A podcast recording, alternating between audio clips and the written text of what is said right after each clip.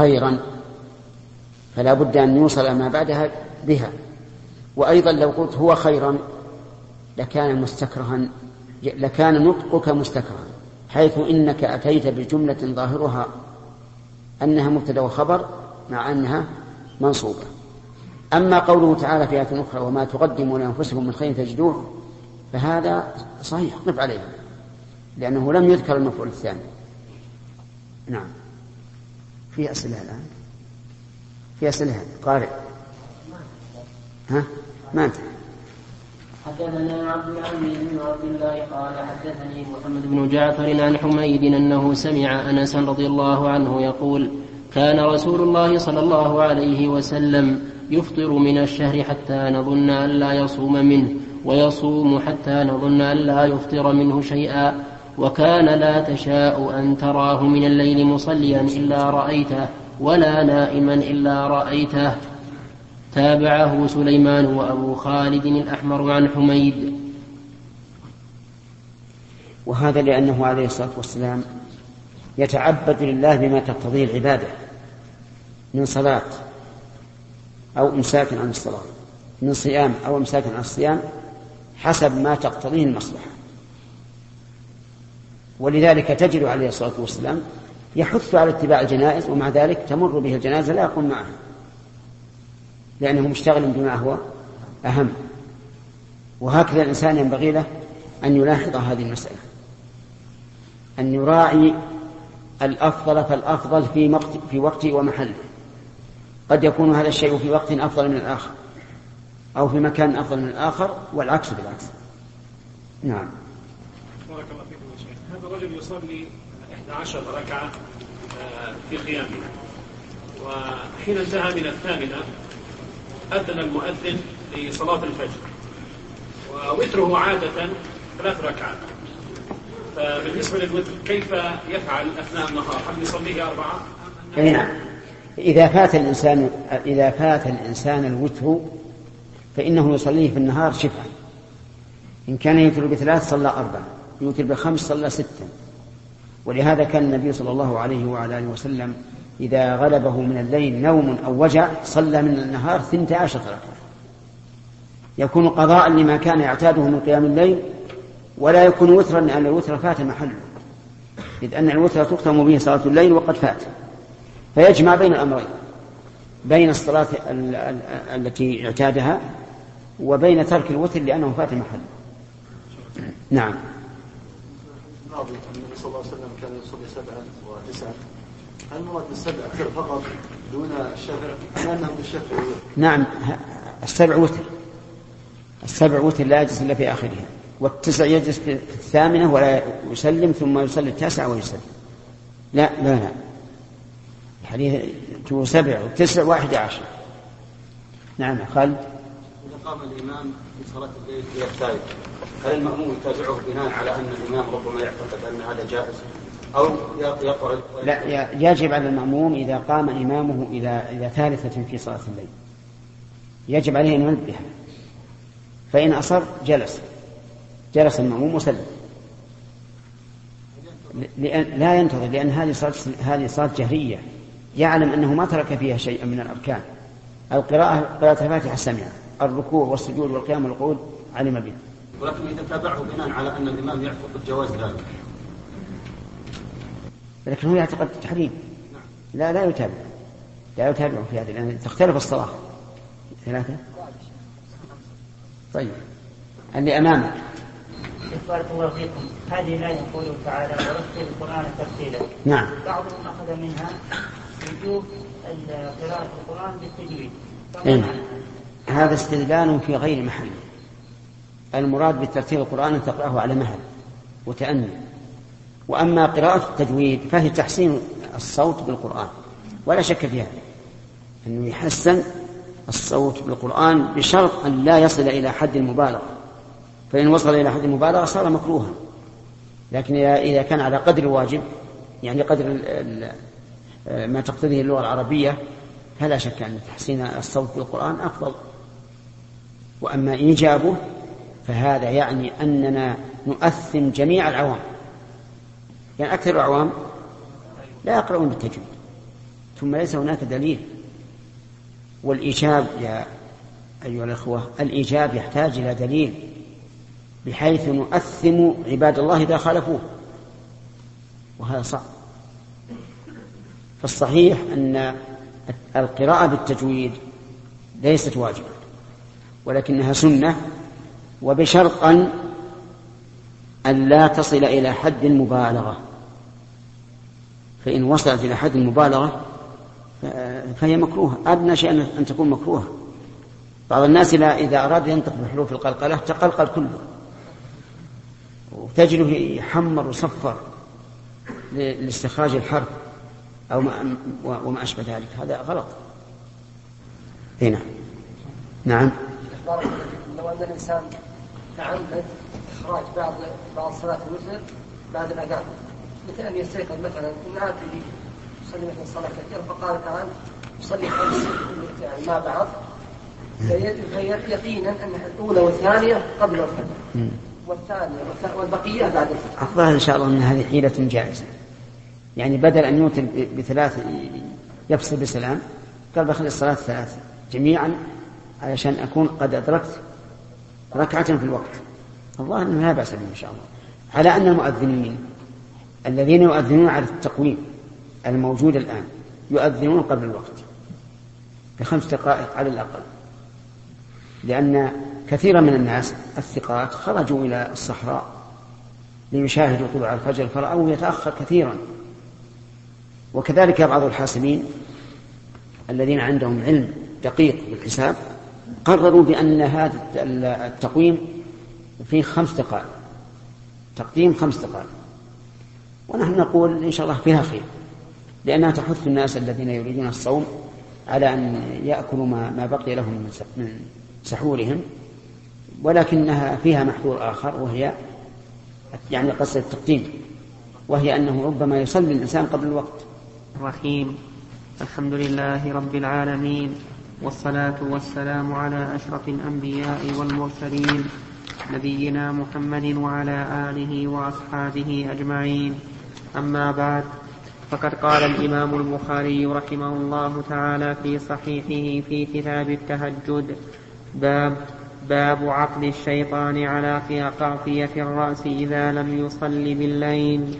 حدثنا عبد الله بن يوسف قال أخبرنا مالك عن أبي الزناد عن الأعرج عن أبي هريرة رضي الله عنه أن رسول الله صلى الله عليه وسلم قال يعقد الشيطان على قافية رأس أحدكم إذا هو نام ثلاث عقد يضرب كل عقدة عليك ليل طويل فارقد فإن استيقظ فذكر الله انحلت عقدة فإن توضأ انحلت عقدة فإن صلى انحلت عقد عقدة فأصبح نشيطا طيب النفس وإلا أصبح خبيث النفس كسلان.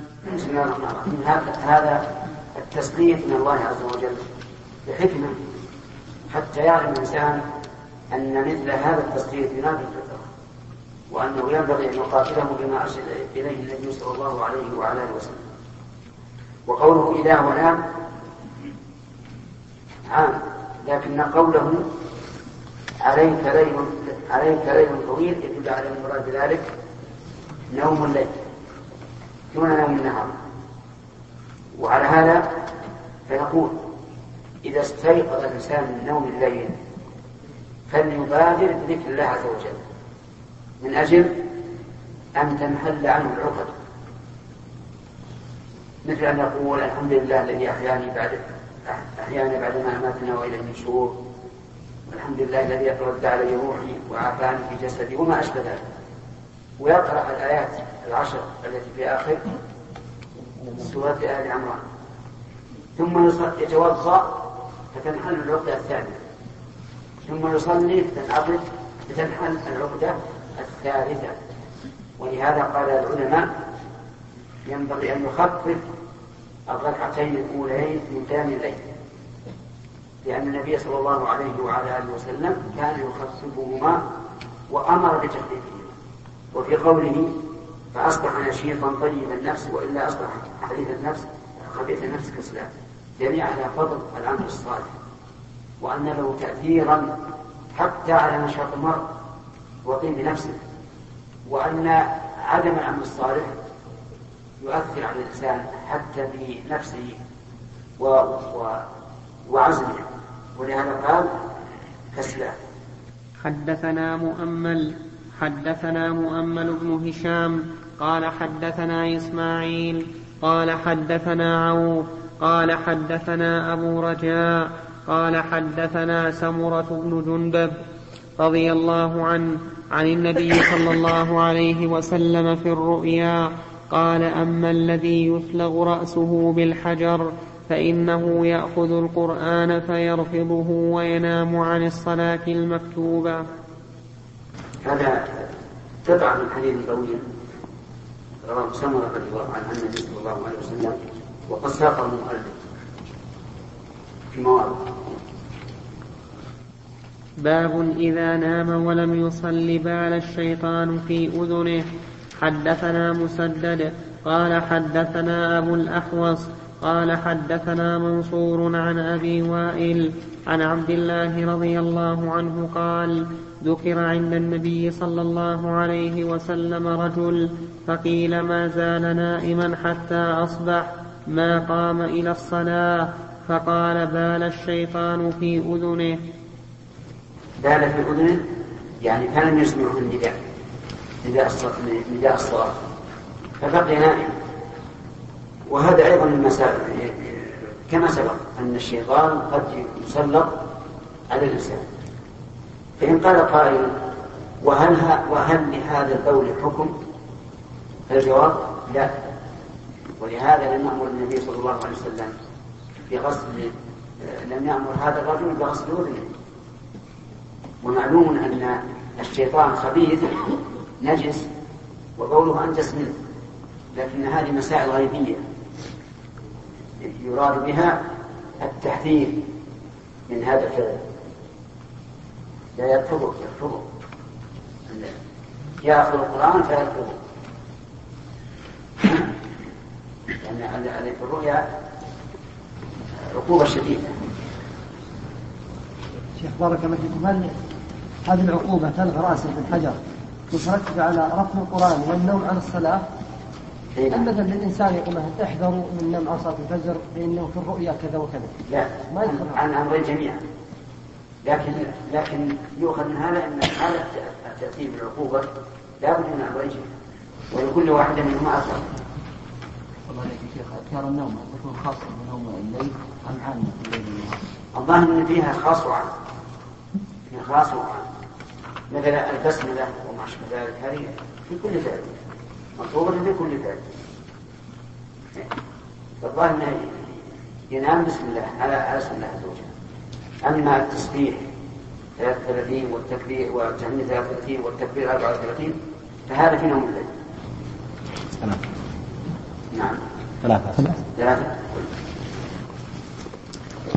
باب الدعاء والصلاة من آخر الليل. وقال الله عز وجل كانوا قليلا من الليل ما يهجعون أي ما ينامون وبالأسحار هم يستغفرون. حدثنا عبد الله بن مسلمة عن مالك. كانوا قليلا من الليل ما يهجعون. كيف نعلمها؟ قيل إنها نافية وهذا ظاهر تفسير آه، تفسير آه، البخاري رحمه الله أي ما ينامون. وقيل إنها مصدرية والمعنى كانوا قليلا من الليل هجوعا وهذا صحيح أيضا. فعلى تقدير أن ما نافيه يكون كانوا قليلا لا ينامون.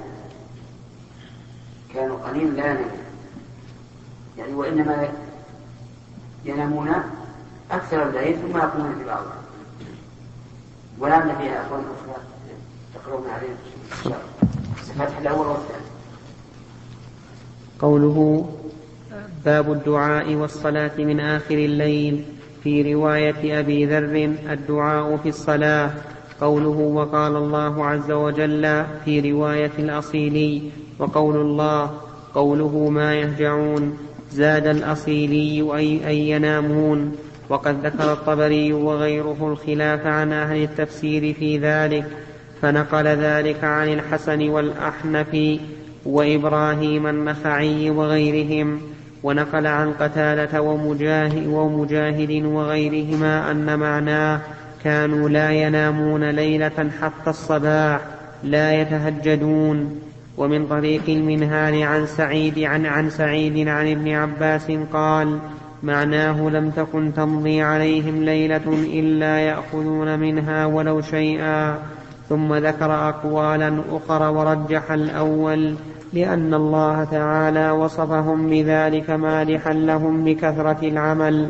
قال ابن الكين وعلى هذا تكون ما زائدة أو مصدرية وهو أب أو مصدرية. وهو أبين الأقوال وأقعدها بكلام أهل اللغة وعلى الآخر تكون ما نافية.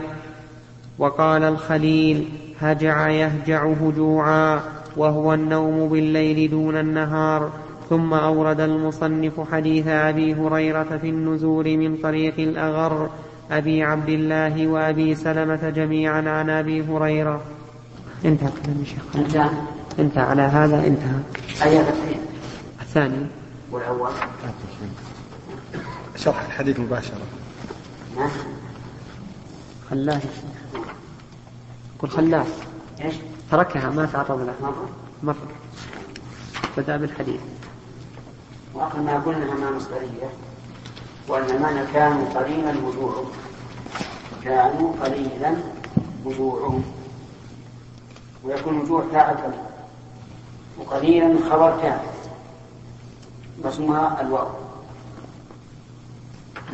أما قوله وبالأسحار يستغفرون فالباب بمعنى في يعني وبالأسحار يستغفرون الله عز وجل. كأنهم بعد هذا العمل وكثرة القيام كأنهم رأوا أنفسهم مقصرين. فجعلوا يستغفرون. نعم. حدثنا عبد الله بن مسلمة عن مالك عن ابن شهاب عن أبي سلمة وأبي عبد الله الأغر عن أبي هريرة رضي الله عنه أن رسول الله صلى الله عليه وسلم قال ينزل ربنا تبارك وتعالى كل ليلة من السماء الدنيا حين يبقى ثلث الليل الآخر.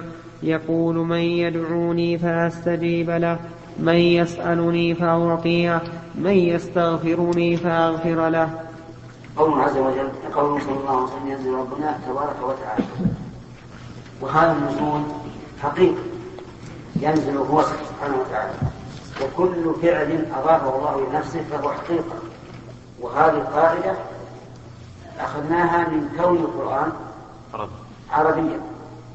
فمثلا إن الله تعالى خلق السماوات والأرض ثم استوى على العرش.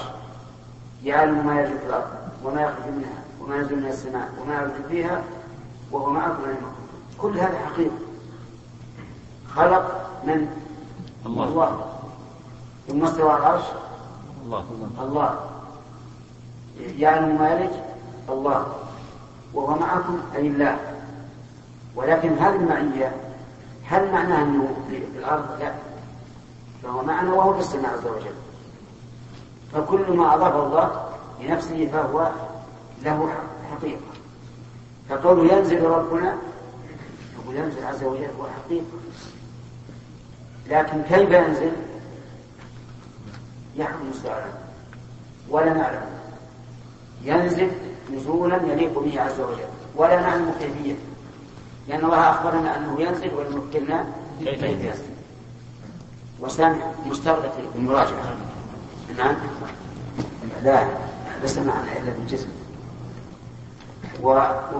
وقوله ينزل ربنا لا يلزم منه أن يكون السماء الثانية وما فوقها فوق.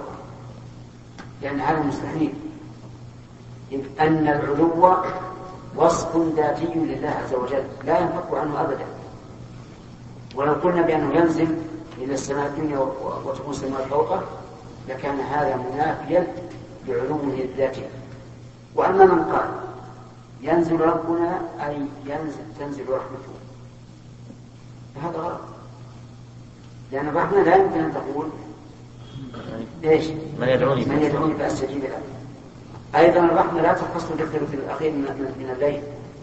وأيضا أي فائدة لنا برحمة تنزل إلى السماء الدنيا. ولا ولا تصل إلى الأرض. وكذلك أيضا من قال ينزل أمره نقول هذا أبعد وأبعد. فإن الأمر لا يمكن أن يقول من يدعوني فأستجيب له. من يسألني فأعطيه من يستغفرون فأغفر له.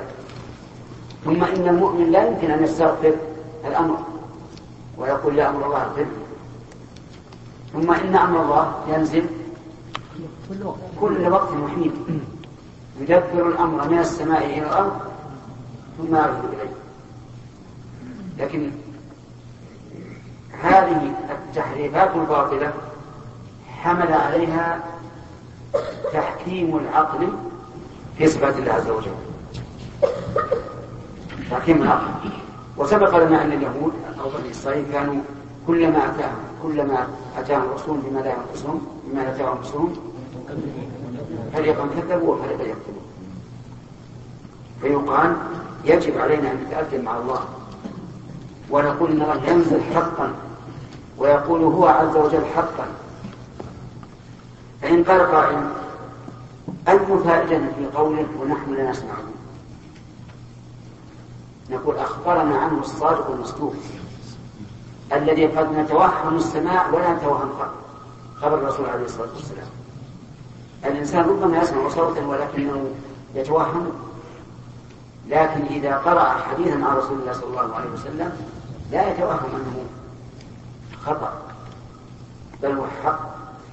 فنقول الله يقول من يدعوني من يسألني من يستغفرني فإن قال قائل آه، ما الفائدة أنه ينزل إلى السماء الدنيا؟ قلنا أولا لا يجوز هذا السؤال. أصلا لا يجوز. لأننا لا يمكن أن نسأل الله عما يفعل. لما فعلت سبحان الله. وعز وجل يحكم ما يريد. لا يسأل عما يفعل وهم يسألون. ثانيا أن نقول إنه إذا دنا من عباده كان ذلك أقرب إلى الإجابة. ولهذا قال النبي عليه الصلاة والسلام أما السجود فأكثروا فيه من الدعاء فقمن أن يستجاب لكم وأخبر أن أقرب ما يكون عبد ربه وهو ساجد. وقوله من يدعوني فأستجيب له هذا عام. من يدعو أي أي إنسان يدعوني ولكن يعلم أن هذا العموم مقيد بما لم يكن يدعو بإثم أو قطيعة رحم وبأن يكون أهلا للإجابة. فآكل الحرام مثلا. آكل الحرام ليس أهلا للإجابة حتى لو قام في الليل فإنه يبعد أن يستجاب له. لأن النبي صلى الله عليه وسلم ذكر الرجل يطيل السفر. أشعث أغبر يمد يديه إلى السماء يا رب يا رب ومقامه حرام وملبسه حرام وغذي بالحرام قال صلى الله عليه وعلى آله وسلم فأنا إيش أجاب؟ استجابوا لذلك. فأنا استجابوا لذلك. وقوله من يسألني فأعطيه. ما الفرق بين يدعوني ويسألني؟ من يدعوني يقول يا رب. هذا دعاء. نداء أعطني هذا إيش؟ مسألة. سؤال. هذا سؤال. ولهذا فرق بين دعاء تبارك وتعالى وسؤال. فالدعاء يكون للطلب والسؤال يكون للمطلوب. من يستغفرني فأغفر له. أن يطلب مغفرته. أي مغفرة الذنوب. فأغفر له. وهذا غاية ما يجب من الكرم. غاية ما يكون من الكرم. وهو عز وجل أكرم الأكرمين. وهو يبسط يده بالليل ليتوب مسيء النهار ويبسطها في النهار ليتوب مسيء الليل. وهو يعلم عز وجل فيقول أفلا يتوبون إلى الله ويستغفرون؟ ويقول جل وعلا قل يا عبادي الذين أسرفوا على أنفسهم لا تقنطوا من رحمة الله إن الله يغفر الذنوب جميعا إنه هو الغفور الرحيم. وأنيبوا إلى ربكم وأصلحوا. فهو سبحانه وتعالى يعلم التوبة على العباد. حتى الذين قتلوا أولياءه وأحرقوهم بالنار قال فيهم عز وجل إن الذين فتنوا المؤمنين والمؤمنات ثم لم يتوبوا فلهم عذاب جهنم. فدل ذلك على أنهم لو تابوا لم يعذبوا الله بجهنم مع أنهم عذبوا أولياءه بجهنم. الحاصل أن مذهب السلف وأهل السنة والجماعة. وهم السلف أن هذا النزول حقيقي. ثانيا هذا النزول لا ينافي علوه ثالثا هذا النزول من أفعاله التي إن شاء فعله وإن شاء لم يفعله لأنه فعل ثالثا آه رابعا. نعم. رابعا. خامسا. رابعا. رابعا. طيب.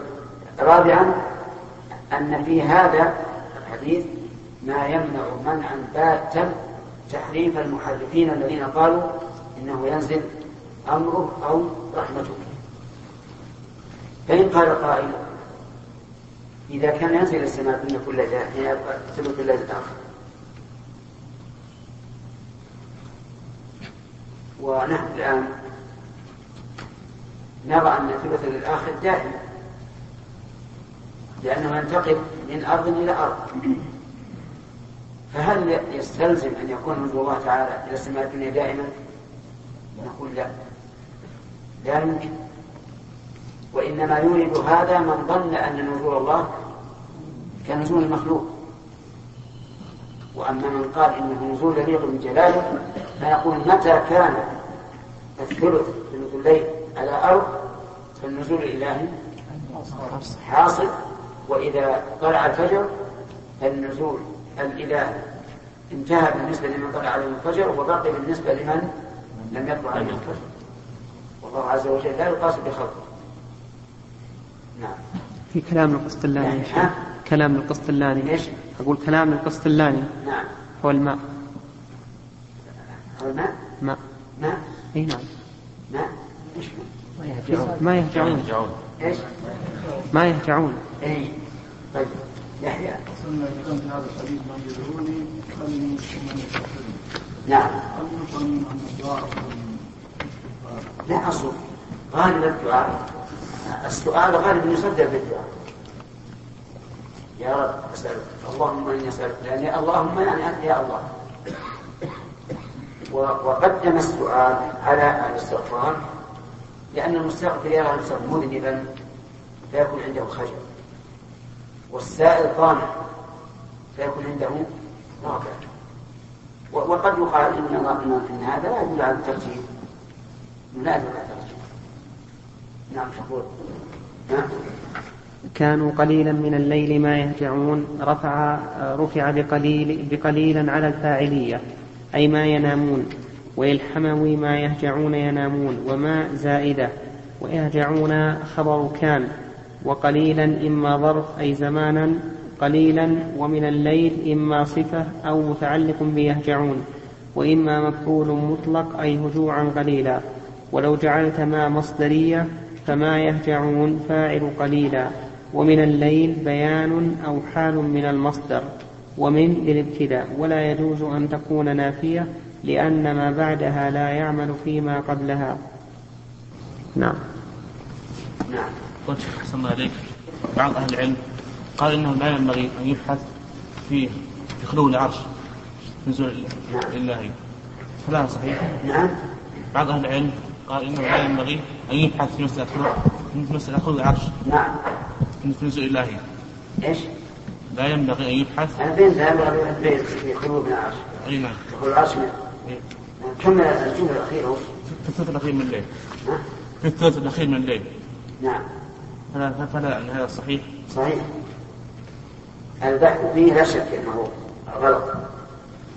لكن قد يبتلى أهل السنة بمن يمكنه إلى البحث. ولا في الأصل أنه لو لو كان خيرا لكان الصح- الصحابة أسبقوا الناس إليه لكن مثل هذا هل نقول يخلو من العرش أو نقول لا يخلو؟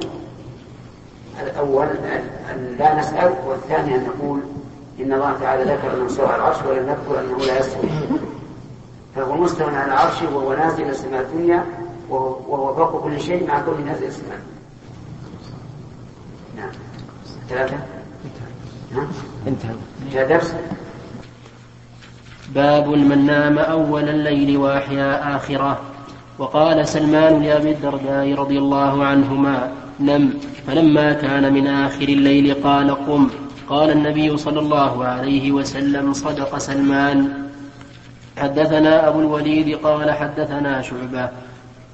وحدثني سليمان قال حدثنا شعبة عن أبي إسحاق عن, عن الأسود أنه قال سألت عائشة رضي الله عنها كيف صلاة النبي صلى الله عليه وسلم بالليل؟ قالت كان ينام أوله ويقوم آخره فيصلي ثم يرجع إلى فراشه فإذا أذن المؤذن وثب فإن كانت به حاجة اغتسل وإلا توضأ وخرج. قوله قولها رضي الله عنها وثب يعني قام بسرعة. وهذا مما يعين الإنسان على الاستيقاظ. أما إذا قمت بكسل تمغط بالفراش مدد يديك ورجليك فهو فسيلحقك الكسل لكن إذا قمت بسرعة وثوبا كما كان الرسول صلى الله عليه وسلم يفعل فإن هذا يعينك على أن تدرك ما تريد من تهجد أو قيام لصلاة الفريضة. وفي قولها فإن كان به حاجة اغتسل إشارة إلى ما يسمى في علم البلاغة بالكناية. لأنها تريد إن كان به حاجة يعني إلى أهله. جامع واغتسل. ففيه ما يسمى بالكناية. أن يعبر عن الشيء بلازمه. كما يقولون فلان كثير الرماد. يعني يعني أنه كريم.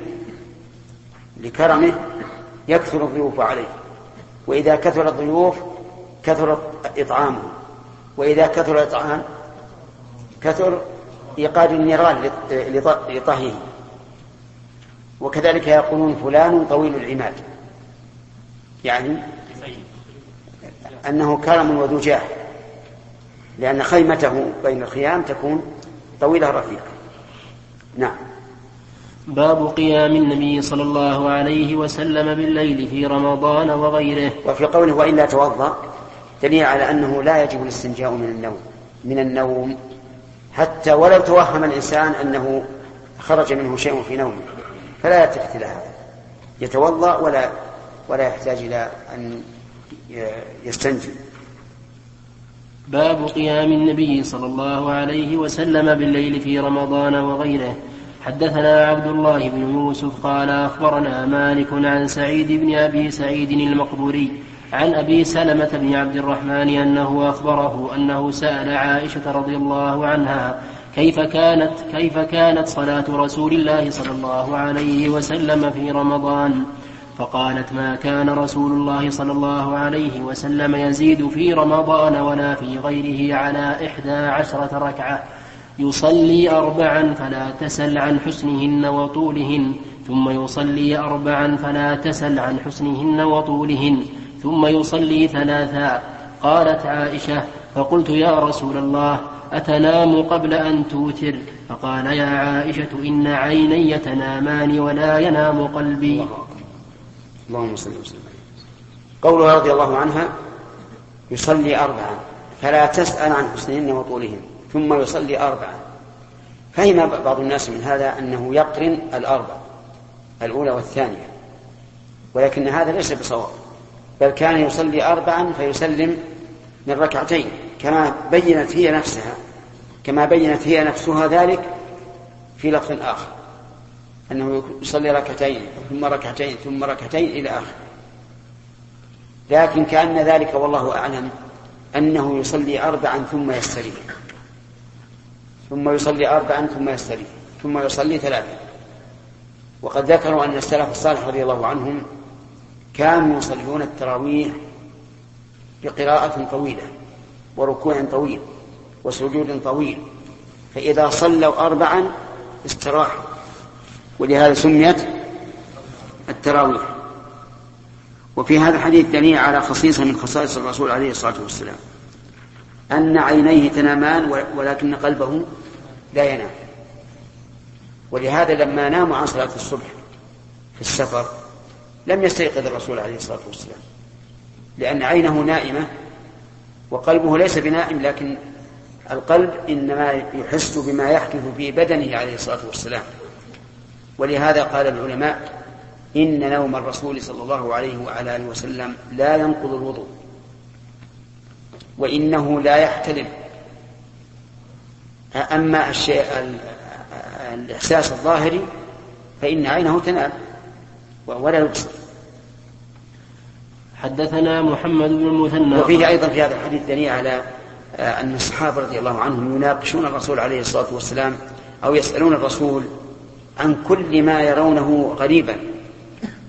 لأن عائشة قالت كيف تنام قبل أن توتر؟ يعني ولا تتوضأ. نعم. حدثنا محمد بن المثنى قال حدثنا يحيى بن سعيد عن هشام أنه قال أخبرني أبي عن عائشة رضي الله عنها أنها قالت ما رأيت النبي صلى الله عليه وسلم يقرأ في شيء من صلاة الليل جالسا حتى إذا كبر قرأ جالسا فإذا بقي عليه من السورة ثلاثون أو أربعون آية قام فقرأهن ثم ركع. اللهم صل وسلم نعم. حتى إذا كبر. عندكم كبر؟ لا كبر. هذا الحديث فيه دليل على أن الإنسان إذا كان لا يستطيع القيام في النفل فإنه يصلي أولا جالسا ثم يقوم إذا أراد أن يركع. فهل يقال مثل ذلك في الفريضة؟ يعني لو كان الإنسان لا يستطيع أن يبقى قائما في الفريضة هل نقول صل قاعدا ثم قم؟ لا لا نقول هذا. والفرق أن القيام في الفريضة ركن فيبدأ به أولا والقيام في النافلة سنة. فنقول في الفريضة ابدأ أولا بالقيام فإن عجزت وقصرت وقبل أن تقرأ ما تجب قراءته فاجلس. هذا هو الذي يظهر والمسألة فيها تردد عندي. هل نقيس الفريضة على النافلة؟ ونقول للإنسان إذا كان لا يستطيع أن يقف فإنه يصلي أولا جالسا ثم إذا أراد أن يركع قام. وهذا يحدث للمأموم. يكون المأموم لا يستطيع أن يتابع الإمام في القيام. فهل نقول كبر جالسا؟ وإذا قارب ركوع الإمام فقم. أو نقول كبر قائما؟ وإذا قصرت فاجلس. هذا هو الأقرب. وقياس الفرض على النفل مع وجود الفارق فيه نظر. طيب قلنا اجلس.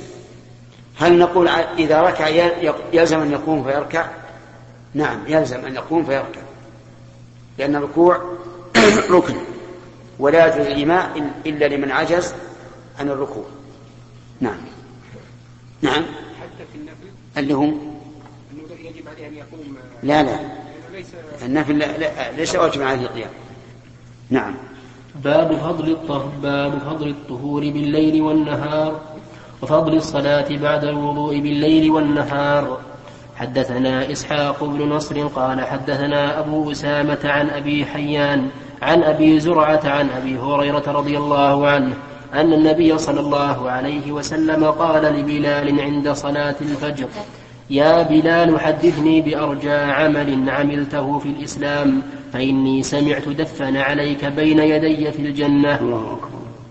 قال ما عملت عملا أرجى عندي أني لم أتطهر طهورا في ساعة ليل أو نهار إلا صليت بذلك الطهور إلا, صل إلا صليت بذلك الطهور ما كتب لي أن أصلي. قال أبو عبد الله دفن عليك يعني تحريك. في هذا الحديث دليل على استحباب الصلاة عند الوضوء في أي وقت كان. في النهار في الليل في الصباح في العصر. وفيه دليل على رجحان القول الصحيح أن ذوات الأسباب ليس عنها نهي. فكل نفل له سبب فصله عند وجود سببه في أي وقت. فعلى هذا لو دخل الإنسان المسجد بعد العصر بعد أن صلى العصر. أيصلي تحية المسجد؟ نعم لأنها لا سبب. حتى لو دخل قبل غروب الشمس بدقائق فإنه لا يجلس حتى يصلي ركعتين وكذلك لو طاف في أي ساعة فإنه إيش؟ يصلي ركعتي الطواف وهل يصلي لو كسفت الشمس بعد العصر؟ الجواب نعم يصلي وهل يصلي لو خرجت كاسفة؟ نعم يصلي ولو كان وقت نهي لأن كل صلاة لها سبب فليس عنها نهي. والحكمة في ذلك مع وجود النصوص أن أصل النهي لئلا يتشبه المسلم بالكفار الذين يسجدون للشمس. وإذا كان السبب ظاهرا فالتشبه بعيد. لأنه لأن الصلاة حينئذ تحال على إيش؟ على السبب. تحال على السبب. فإذا كان السبب ظاهرا فالتشبه بعيد. وفيه الشهادة لبلال بأنه في الجنة. من أين يؤخذ؟ من قوله دف نعليك بين يدي في الجنة. وفيه دليل على أن المجتهد قد يكون مصيبا وقد يكون مخطئا. فهنا بلال أصاب أو, لا؟ أو أخطأ؟ أصاب لأن الرسول صلى الله عليه وعلى آله وسلم أقر. وعمار لما تمرغ في الصعيد حين أصابته الجنابة أخطأ أو أصاب؟ أخطأ. ولهذا علمه النبي عليه الصلاة والسلام ماذا يصنع. نعم. باب ما يكره من التشديد في العبادة. حدثنا أبو معمر قال حدثنا عبد الوارث قال حدثنا عبد العزيز بن قال حدثنا عبد العزيز بن صهيب عن أنس بن مالك رضي الله عنه أنه قال دخل النبي صلى الله عليه وسلم فإذا حبل ممدود بين الساريتين فقال ما هذا الحبل؟ قالوا هذا حبل لزينب. فإذا فترت تعلقت فقال النبي صلى الله عليه وسلم لا. حلوة ليصلي, ليصلي أحدكم نشاطه فإذا فتر فليقعد. الحمد لله.